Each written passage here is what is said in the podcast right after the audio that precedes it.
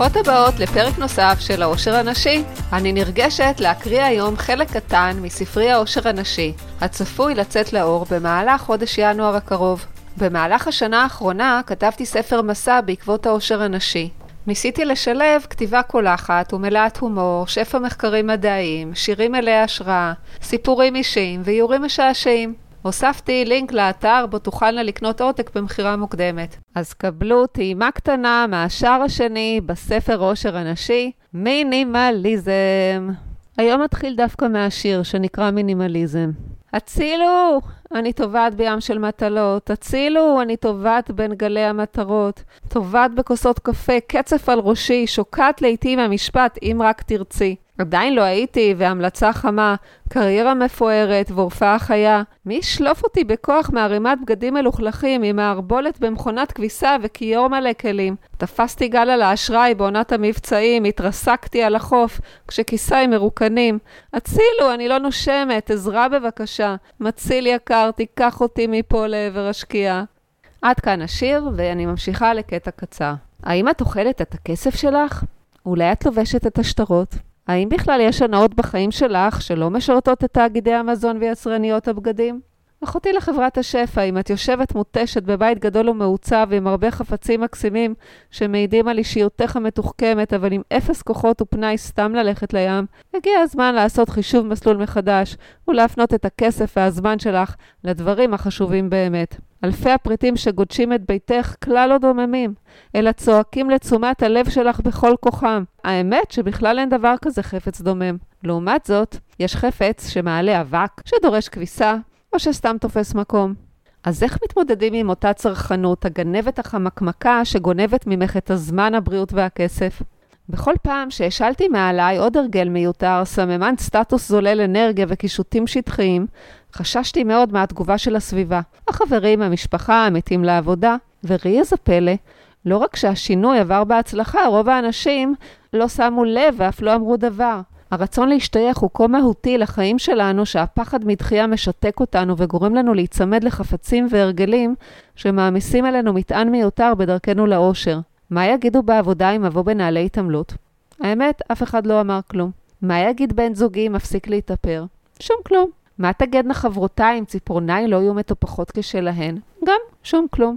איזו תחושת שחרור נפלאה לדעת שאוהבים אותי בכל מקרה, גם בלי דברים שחשבתי שאי אפשר בלעדיהם. הנה כמה דוגמאות נוספות מעולמי לצורך המחשה. על מנת ליישם מינימליזם בלבוש, אני בוחרת לקנות בגדים שלא נמנים עם האופנה המהירה המתחלפת, ובמילים אחרות, הטרנדים האחרונים שסופם בפח בעוד מספר חודשים. אני משתדלת לפחות להימנע משופינג כבילוי ובכלל ממבצעים שונים ומשונים.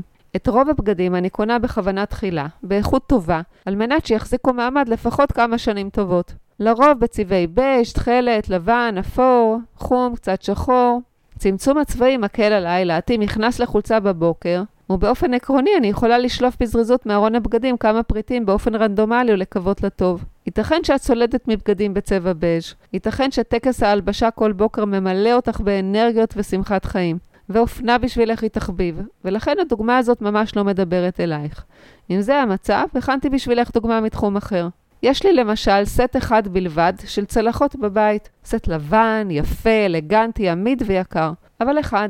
כל אימת שאני מארחת ורוצה לעצב שולחן מיוחד או לכבוד ארוחה חגיגית משפחתית, אני מקשטת את השולחן בזר פחים צבעוני, מפיות נייר יפות, נרות לאווירה, וכמובן אוכל טעים. נדמה שכולנו הפכנו להיות חיילות ממושמעות בחיל האפסנאות, פלוגת צרכנות. האם את רוצה לבזבז את החיים שלך על אפסנאות, רכש, מיון, ניקיון, תחזוקה וחוזר חלילה של הררי בגדים וחפצים? המרוץ לווילה יפה, בגדי מעצבים ורכב מגניב דורש כסף. כסף דורש המון שעות עבודה, והופ, נגמרו החיים. האמיני לי, לא מקבלים בסוף מדליה. המרוץ הזה בחסות חברות מסחריות שרוצות שתקני את הנעליים שלהן, הבגדים שלהן, האיפור, המכונית, התיקים, השטיחים והבלוקים בשכונה שהקימו. אין דבר כזה חפץ דומם.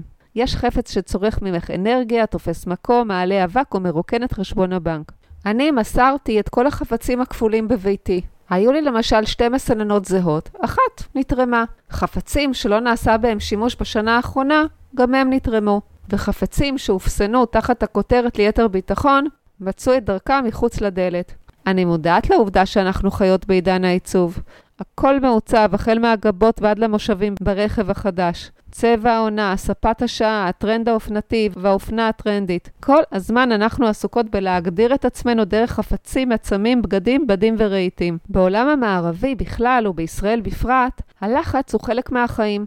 כששואלים מישהו מה שלמה, הוא משיב בגאווה. את יודעת, רצים, עסוקים, לא נושמים. משל היו אלה אותות כבוד. לנסוע לים בשתיים בצהריים באמצע שבוע העבודה הוא מעשה שדורש התנצלות והסברים ברורים לסביבה. הייתי חייבת את זה לעצמי, לקחתי חופש, מזמן לא הייתי בים, הרשיתי לעצמי ליום אחד.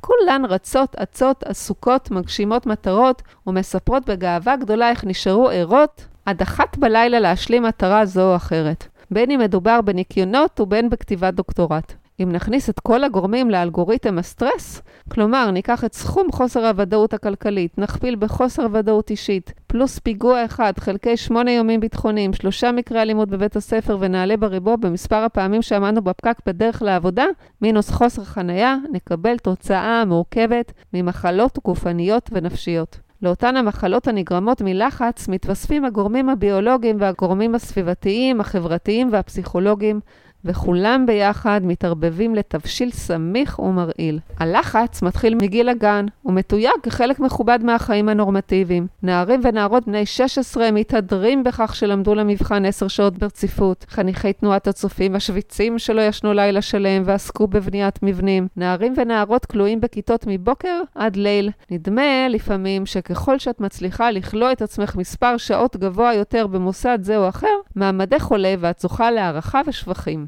סטרס נתפס כתופעת לוואי הכרחית ואפילו חיננית של הצלחה חברתית וכלכלית. את עסוקה? משמע את חשובה. את לחוצה, משמע את מספיקה. גם כשהתברר כי הנזק שהלחץ גורם לכל מערכות הגוף והנפש הוא עצום וגורם לגוף להפר את האיזון הטבעי, מעטות מורידות הילוך. וגם כשהן מורידות הילוך בעבודה, הן ממהרות למלא את זמנן בערימת מטלות, להירשם לחוגי העשרה ולהתאמן למרתון תל אביב. האמת שיש מגוון רחב של דרכים שעשויות להפחית את הסטרס שאת מצויה בו. את יכולה להירגע למשל באמצעות עישון סיגריות, או נשנוש מזונות עתירי סוכר, את יכולה לנסות צריכת סמים, מנוי לפסיכולוג, צריכת אלכוהול, שתייה מנחמת של אה, משקאות קלים תוססים, ובמידת הצורך ניתן להירגע באמצעות כדורי הרגעה. אך ניתן גם פשוט להפחית את העומס, סתם טיפה להאט. עד כאן פרק נוסף של עושר הנשי. צירפתי לינק לרכישה מוקדמת של הספר. בפרק הבא אדבר על עושר הנשי במהלך החיים. אז עד הפרק הבא, להתראות.